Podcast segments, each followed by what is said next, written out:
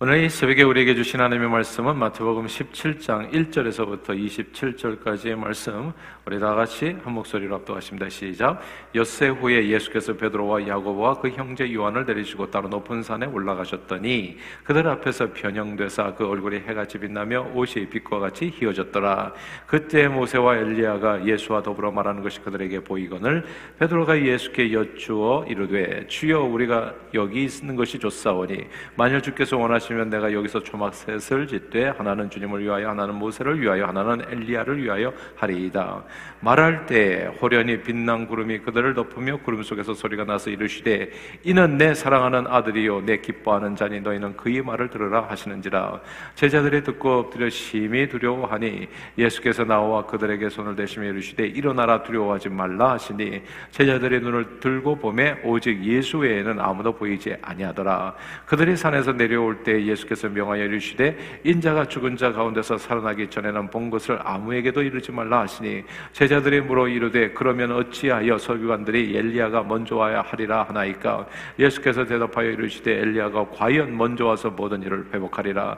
내가 너희에게 말하노니 엘리야가 이미 왔으되 사람들이 알지 못하고 임으로 대우하였도다. 인자도 이와 같이 그들에게 고난을 받으리라 하시니 그제서야 제자들이 예수께서 말씀하신 것이 세례 요한인 줄을 깨달으니라 그들이 무리에게 이름에 한 사람이 예수께 와서 꿇어 엎드려 이르되 주여 내 아들을 불쌍히 여기소서. 그가 간절로 심히 고생하여 자주 불에도 넘어지며 물에도 넘어지는지라.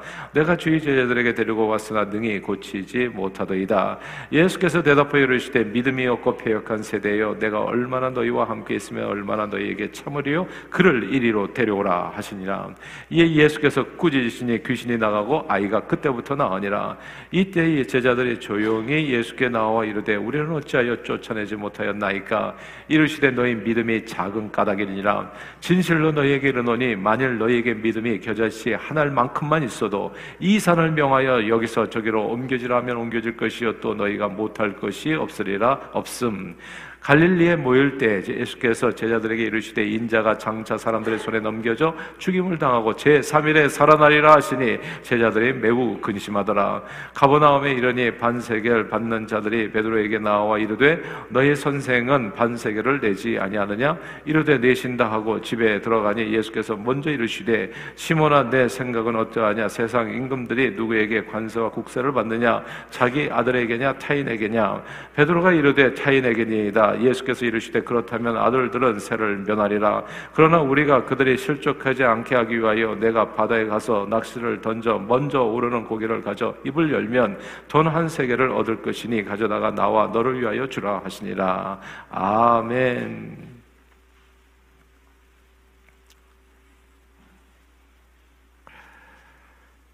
성경은 믿음이 없이는 하나님을 기쁘시게 할 수 없다고 말씀했습니다. 세상을 이기고 하나님을 움직이는 힘은 우리의 믿음입니다.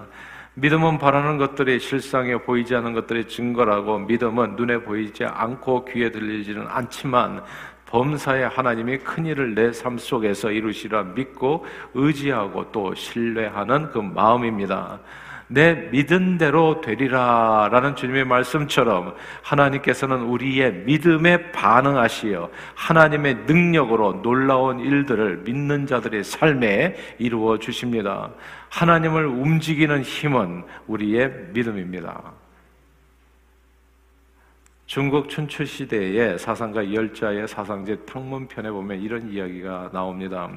옛날 중국의 북산에 우공이라고 하는 90세 된 노인이 살고 있었는데 90세 된 나이 많은 노인이 살고 있었는데 그가 사는 마을은 태행산과 왕옥산이라고 하는 거대한 산에 가로막혀 있었습니다. 그 산이 너무나 답답하게 이 마을을 짓누르고 있어서 어느 날 그냥 90년 동안 살았잖아요. 그러니까 이제는 이제 더 이상 참을 수 없다 해서 이 우공이 어느 날 자, 기 아내와 자녀들을 다 모아놓고 이제 이렇게 말을 합니다. 저 험한 산을 다 없어, 없이 해서 평평하게 예주의 남쪽까지 곧장 길을 내는 동시에 한수의 남쪽까지 갈 수 있도록 하겠다. 그러자 아내가 바로 반대했습니다. 당신 힘으로는 지금 90세예요. 나이도 생각하셔야지. 노인네 그 몸을 가지고 그 조그만 언덕 하나 파헤치기도 힘든데 어떻게 그 큰 산을 그 태산을 깎아낸다고 하십니까? 그 파내는 다 어디에 어떻게 하겠습니까? 이 아내의 말에 우공은 흙은 다 바다에다 바다에다 버리겠다라고 말하고 자기의 세 아들은 물론 손주들까지 다 동원해서 이제 산을 파고 흙을 나르기를 시작합니다. 이런 우공의 모습을 보고 황해 근처에 사는 지수라는 사람이 도대체 언제 그 산을 옮길 것입니까? 아, 당신의 나이가 몇인 줄 아십니까? 90세라고요. 이제 곧 죽을 사람이 이렇게 비웃었지만 우공은 굽히지 않고 내 비록 앞으로 살 날이 얼마 남지는 않았지만 내가 죽으면 또 아들이 남고 또 아들은 또 손자를 낳고 또 손자는 이렇게 자자손손 이어가면 언젠가는 반드시 저 산이 평평해질 날이 올 겁니다. 아 이러고서 이 믿음으로 이제 달려간 거예요. 이 우공의 무모한 도전을 지켜보던 태행산과 왕호산. 이제 그러니까 이게 고사죠 고사. 그래서 산신령의 산에는 있다고 이렇게 믿었잖아요 옛날에는. 이 산신령들이 처음엔 우공의 미련함을 비웃었지만 그 포기하지 않는 모습에 진짜 이러다가는 자기들의 거처가 사라질 것을 염려해가지고 천지 신명에게 천재에게 산을 옮겨줄 것을 아주 부탁을 드리게 됩니다. 산이 여기 계속 있다가는 산이 진짜 없어지겠어요. 우리는 갈 곳도 없어져요. 우리 집이 무너지고 있습니다. 그러니까 천지 신명이시여 천재시여 산을 옮겨주세요. 우리가 거할 곳을 만들어주세요. 해가지고 이 우공의 우직함에 감복한 천지 신명 천재가 두 산을 하나는 삭동으로 다른 하나는 옥나무로 옮겨버렸다는 거죠. 그래서 불가능할 것 같았던 이 우공의 염원이 정말 이루어져 버린 겁니다. 여기서 나온 말이 그 유명한 우공 이산. 어리석은 노인이 산을 옮긴다는 고사성어입니다. 이 말은 보통 열심히 노력하면 천리길도 한 걸음부터 열심히 노력하면 목표를 향해서 나아가면 결국 그 목표를 이룰 수 있다. 뭐 이렇게 해석되지만 우공이사의 고사서는 고사 내용을 갖다 자세히 살펴보면 결국 산을 옮긴 사람은 우공이 아니었습니다. 산을 옮긴 이는 하늘이었어요. 산을 옮길 수 있다는 믿음에 감동한 하늘이 산을 옮겨 주었다는 사실을 우리는 보게 됩니다. 이게요, 우궁이산이라고 하는 게 고사 성어인데, 정말 믿을 수 없는 꿈만 같은 사실이죠. 근데 이 우공이상 스토리가 성경에 보면 숱하게 나오는 거예요. 다 우공이산이야, 가만 보니까. 성경의 대표적인 우공이산, 제일 먼저 거기 등장하는 인물이 노아입니다. 그는 마늘 하늘에 마른 하늘에 청천벽력이 아니라 그냥 엄청난 비가 쏟아져서 홍수로 사람들이 다 죽을 걸 예언하면서 거대한 방주를 지었어요. 켄터키에 가면 그 거대한 방주, 어마어마한 방주가 있다고 하잖아요. 우공이산이에요, 우공이산. 모든 사람들이 비웃었지만 이게 또 나이가 또 500세. 참, 그 나이 든 사람이 그냥 이 거대한 방주를 지은 거예요. 근데 진짜 120, 120년 동안 방주를 지었다고 하잖아요. 그런데 40주와 비가 쏟아졌고 노아 가족과 방주에 들어간 짐승들 외에는 코로 호흡하는 모든 생명체가 다 죽었습니다. 이 일에 대해서 성경은 이렇게 설명했어요. 히브리서 11장에서 노아는 믿음으로 아직 보이지 않는 일에 경고함을 받아 경외함으로 방주를 준비하여 그 집을 구원하였다. 야, 이 우공이산의 대표적인 케이스가 노아예요. 아브라함도 우공이산이었습니다. 부르심을 받아 장래 유업을 받으러 아, 부르심을 받아 장래 유업으로 받을 땅에 갈 바를 알지 못하고 믿음으로 나아갔다. 가나안 땅에 과연 내 땅이 될런지 안 될런지 알지도 못한 상태에서 나아갔다는 거예요. 그러니까 우리가 미국 땅에 이 땅이 과연 내 땅이 될지 안 될지 알지 못하고 나온 거 마찬가지예요. 그래서 좀 살아보니까 이 땅 내 거 안 될 것 같으니까 또 한국으로 돌아가는 사람도 있어요. 아브라함도 고향으로 돌아가고 싶지 않았겠냐고요. 갈 바를 알지 못하고 왔어요. 그러나 이걸 믿음으로 나왔다, 믿음으로. 아예 한 명도 없이 나이가 백세가 돼서 자기 몸과 사람의 몸에 죽은 것을 알면서도 믿음이 연약해지지 아니하고 오히려 하나님의 약속을 믿음으로 믿음으로 이삭을 얻었습니다. 아, 이게 우공 이산들의 스토리예요, 다. 어리석은 믿음의 사람들의 스토리라고요. 성경이 온통. 모세는 자기 백성들을 이끌고 출애굽할 때 믿음으로 홍해를 육지같이 건넜고 여호수아는 믿음으로 여리고를 7일 동안 돌아서 그 성을 무너뜨렸습니다. 성경은 숱한 우공 이산들의 이야기입니다. 아이 소리 맹인은 그냥 예수님 앞에 나와서 네가 뭐 하기는 눈뜨기를 원합니다. 이게 우공이산 이야기가 아니고 뭐냐고요. 그래서 오늘 본문입니다.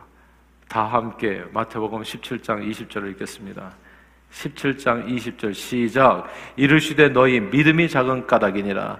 진실로 너희에게 이르노니 만일 너희에게 믿음이 겨자씨 하나만큼만 있어도 이 산을 명하여 여기서 저기로 옮겨지라 하면 옮겨질 것이요. 또 너희가 못할 것이 없으리라. 아멘. 아멘. 여기서 겨자씨 하나만한 믿음 이 산을 명하여 옮기라 하여도 옮겨지고 못할 것이 없다는 이 구절을 주목해야 됩니다. 믿음은 겉보기에는 매우 어리석은 행동처럼 보입니다. 아니 뭐그그 그 산이 진짜 옮겨지겠냐고요. 이 바보 같은 짓을 하시냐고 나이가 몇인데 90이잖아요.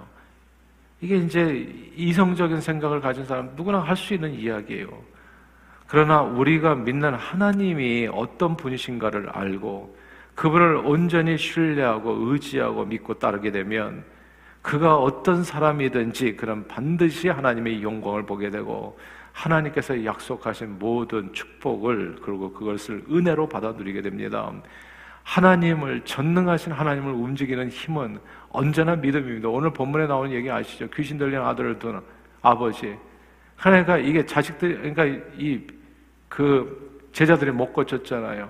예수님은 한 번에 고치시고 도대체 무슨 차이가 있습니까? 너희가 믿음이 없는 까닭이라. 예. 하나님을 움직이는 힘은 언제나 믿음입니다. 믿음이 없이는 하나님을 기쁘시게 할 수 없습니다. 그러므로 하나님께 나아가는 자는 반드시 그가 계신 것과 그가 자신에게 나오는 자에게 복주고 복주며 번성케 하고 번성케 하시는 이심을 믿어야 하는 겁니다. 믿음이 없이는 하나님을 기쁘시게 못해요. 우리 교회 정말 성전 건축 헌당을 앞두고 있는데 이것도 마찬가지예요. 10여 년 전만 해도요, 모두가 다 우공 이산이었어요. 현재는 이 작은 성전도 적지 않은 모기지가 남아 있었고 건축원금은 불과 2만 불. 그것도 그냥 이 제가 드린 게 반 이상. 이제 이게 이렇게 되어 있는데 이 비좁은 버겐 캐원이 안에서 5에큐나 되는 땅을 어디서 얻게 되냐? 이게 우공이산이에요, 그냥. 그냥 불가능해, 심플리. 그러니까 그때 정말 반대했던 분들이 사실 보면 가장 이성적인 사람이라고 볼 수 있어요. 그러니까 현실이 그렇지가 않았어요. 현실이에요. 근데 불과 10여 년 지난 사이에 우리는 그 모든 모기지를 다 갚고 정말 5에이커 땅에 성전이 지어지고 있는 현실을 보고 있는 겁니다. 그러므로 지금 이 순간에도 우리에게 필요한 것은 그냥 믿음이에요, 믿음. 아무것도 이루지 못하는 시시한 하나님에 대해 그냥 엄청난 큰 믿음을 가질 필요는 없어요. 위대하신 하나님, 능치 못하신 전능하신 하나님에 대한 오늘 얘기하자 겨자씨 하나님 만한 믿음. 내가 믿는 하나님이 누군지는 알고 살아야 될 거 아니겠어요? 태산이 높다고 하지만 하늘 아래 동산에 불과한 거 아니겠습니까? 하나님께서 말씀하시면 이루지 않을 일이 어디, 하, 예수님이 말씀하시면 물이 변하여 포도주된 노래, 노래만 잘 부를 게 아니고, 네, 노래만.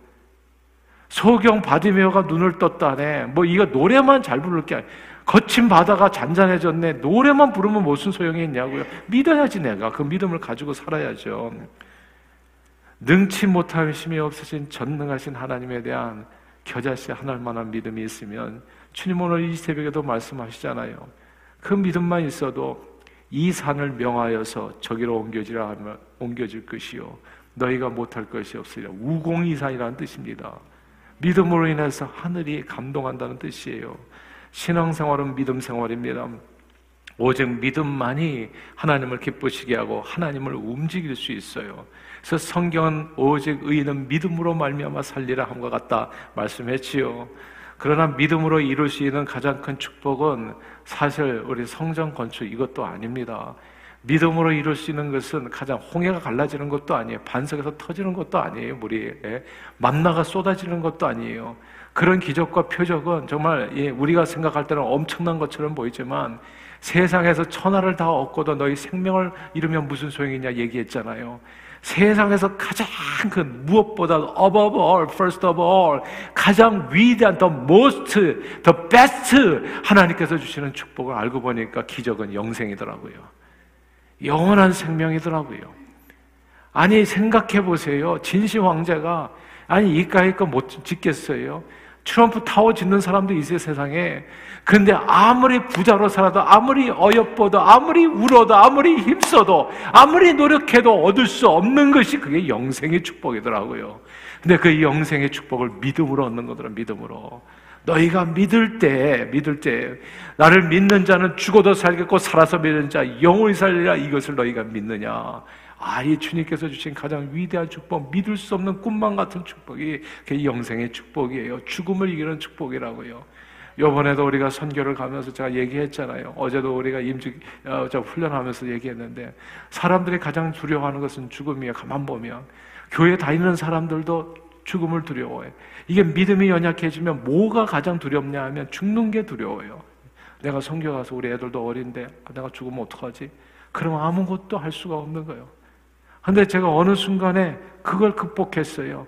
가장 중요한 믿음이 뭐냐? 나는 죽어도 산다는 믿음이다. 그래서 아들 이삭을 모리아산에 바친 거잖아요. 아브라함에게 어떤 믿음이 있었기 때문에 내가 바친다고 할지라도 이 아들이 다시 살아날 것을 부활에 대한 믿음이 있었기 때문에 그러니까 이 믿음이 있으면요, 아이들도 그냥 내가 끼르고 살지 않아요. 늘 드리는 말씀, 만지면 만질수록 더 망가져, 애들이. 잘해준다고 하면 할수록 더 무너진다고요. 애를 완전히 하나님 앞에 맡기는 수밖에 는 없어요. 믿음으로 하나님, 이 아이는 이제부터 제 아들이 아닙니다. 제 딸이 아닙니다. 주님께서 만들어주시고 키워주십시오. 그냥 애들에 매여가지고 학군도 옮기고 그냥 수십 년을 그렇게 살아, 부모들이. 그래가지고 아이들이 어떻게 되냐면 자기밖에 모르나 이렇게 하는 거예요. 그러니까 이게 믿음이 없으면 그래서 네 사랑하는 독자를 내 산에 바치라는 게 그게 이해가 되더라니까 어느 순간에 보니까 하나님보다 더 사랑하면 안 돼요. 그건 무엇도요. 그런 신앙생활은 믿음 생활이더라고요. 하나님께서 내 삶을, 내 자녀들을, 내 인생을 지금까지 지켜준 것처럼 앞으로도 하나님께서 지켜 보여줄 줄 믿습니다. 하나님 역사해 주시옵소서. 이게 믿음으로 살 때 우리 그 믿음의 이야기가 히브리서 11장에 쫙 나오잖아요. 그러나 다시 말씀드려요. 어버버 믿음 위에 믿음으로 우리가 얻을 수 있는 가장 큰 축복은 영생이라는 거. 이 축복은 그 누구도 이 땅에서 얻지 못했던 것인데 하나님께서 사망 권세를 깨치시고 십자가에서 마귀를 멸하시고 우리에게 주신 가장 위대한 선물은 영생인 거예요. 세상을 다 얻어도 정말 우리가 성전을 건축하고 무엇을 다 한다고 할지라도 위대한 역사를 이룬다고 할지라도 그래도 우리가 영생을 얻지 못하면 어떻게 되겠어요? 알고 보니까 하나님께서 주시는 가장 큰 축복이다. 그리고 축복은 믿음을 얻게 된다는 겁니다. 그러므로 오늘도 믿음으로 승리하시는 저 여러분들이 다 되시기를 바랍니다. 그 어떤 것도 두려워하거나 염려하지 마시고 내 믿은 대로 될지어다. 믿은 대로 그냥 받은 줄로 믿으라 그리하면 그대로 이루리라 하신 주님의 말씀을 그대로 마음으로 품고 믿음만이 하나님을 움직이는 힘이라는 것을 이 사실을 붙들고 오늘도 믿음으로 승리하시는 저와 여러분들이 다 되시기를 주 이름으로 축원합니다. 기도하겠습니다. 하나님 아버지 고맙습니다. 오늘도 하나님 겨자씨 하늘만한 믿음이 있으면 산이 움직인다. 우공이산이라는 뜻입니다. 어떻게 산이 움직입니까? 우리는 산 앞에 눌려가지고 꼼짝 못하게 둘러싸여서 숨도 못 쉬고 살아가는데 어느 날 어리석은 노인이 나와가지고 이 산에 눌려서 살 게 아니다. 내가 이 태산 같은 문제에 눌려가지고 숨도 못 쉬고 내가 지금까지 90년 동안 살았지만 이젠 더 이상 참을 수 없다. 예. 그리고 그는 삽을 떴습니다. 자식들, 손주들. 내가 안 되면 내 아들이 이루면 될 거 아니냐. 손주가 이루면 되지 않겠나. 예. 그렇게 했을 때 그 믿음을 보고 신들이 감동해가지고 산이 움직여졌다는 거. 근데 이거는 고사 속에서 나오는 이야기인 줄 알았더니 성경을 보니까 온통 무공이산의 이야기입니다. 하나님 아버지 믿음으로 살게 해주세요. 시시한 하나님에 대한 큰 믿음이 아니라 믿습니다. 만 노래만 부르는 그런 믿음이 아니라 능치 못함이 없으신 전능하신 하나님에 대한 겨자씨 하나일 만한 믿음 그 믿음으로 승리하는 죄들 되게 해 주옵소서. 내 삶에 있는 무슨 태산 같은 문제들을 믿음의 기도로 다 옮겨버리고 하나님은 오늘 본문에 이야기하시는 그대로 너희가 못할 것이 없으리라 말씀 이루어 주옵소서 오늘도 믿음으로 승리하는 하루 되게 해주시기를 간절히 우리 주 예수 그리스도 이름으로 축복하며 기도하옵나이다. 아멘.